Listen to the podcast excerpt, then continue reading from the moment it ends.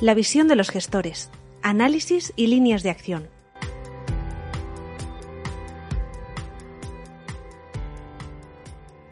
Saludos a todos los inversores. Latinoamérica está volviendo a ser la región más damnificada por una crisis global.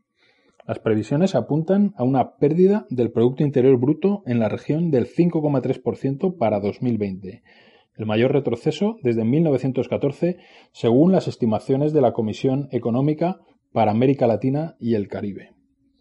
Si bien el ritmo económico que mostraba el continente justo antes del inicio de la pandemia ya era algo lento, esta crisis sanitaria inesperada, de dimensiones globales y de una magnitud sin precedentes, ha llegado como un auténtico tsunami a una región que carece de las herramientas y del margen de actuación con que se permiten actuar otras naciones del mundo desarrollado.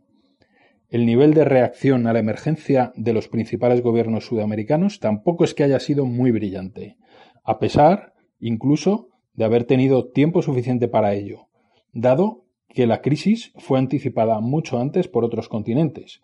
Lo cierto es que una mejor gestión de esta crisis probablemente tampoco habría servido para mucho. Los daños económicos vienen a menudo importados y se deben a factores de la coyuntura mundial. El parón de la economía china, por un lado, y el colapso histórico del mercado petrolífero que aún estamos viviendo dos sucesos a los que Latinoamérica se encuentra muy significativamente expuesta han señalizado el camino de las ventas masivas en los mercados latinoamericanos, lo que se ha trasladado también sin piedad a los mercados de cambios, cuyas principales monedas, el real brasileño y el peso mexicano, han tocado mínimos históricos contra el dólar en mitad de esta crisis. Las pérdidas en bolsa, que han llegado a sobrepasar en los peores momentos el 50%, son el fiel reflejo de esta situación. Y aunque están tendiendo a suavizarse, todavía están en niveles demasiado abultados que rondan el 35-40%. Para asistir a un proceso firme de recuperación, los inversores van a necesitar constatar una reactivación de la actividad económica y una contención mucho más clara de la pandemia. Llueve sobre mojado. El COVID-19 va a poner a prueba unos sistemas sanitarios menos preparados que los de otros países y va a hurgar en la herida de la pobreza, lo que ahondará en la desigualdad y el levantamiento social desatado ya en 2019. En nuestro fondo que invierte íntegramente en la región, el Renta 4 Latinoamérica, hemos tenido un posicionamiento defensivo durante estos meses. Y además hemos infraponderado muy notablemente las compañías más cíclicas, muchas de las cuales son gigantes de la categoría de Petrobras o de la minera Vale.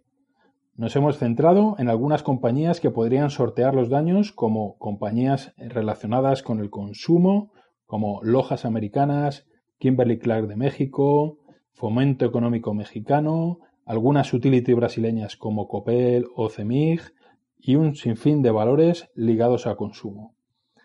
A pesar de todo, las pérdidas siguen siendo elevadas y no nos encontramos satisfechos a pesar de superar en algunos puntos a nuestro índice de referencia, el Standard Poor's Latinoamérica 40.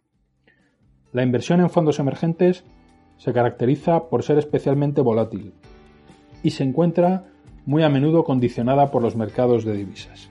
Si bien todas las opciones están abiertas, toda vez que las monedas hayan tocado fondo, es posible que asistamos a una rápida recuperación de cierta entidad que deje la puerta abierta a una normalización más sostenida de las cotizaciones en nuestro fondo. Confío en que todos ustedes estén bien, cuídense y hasta pronto.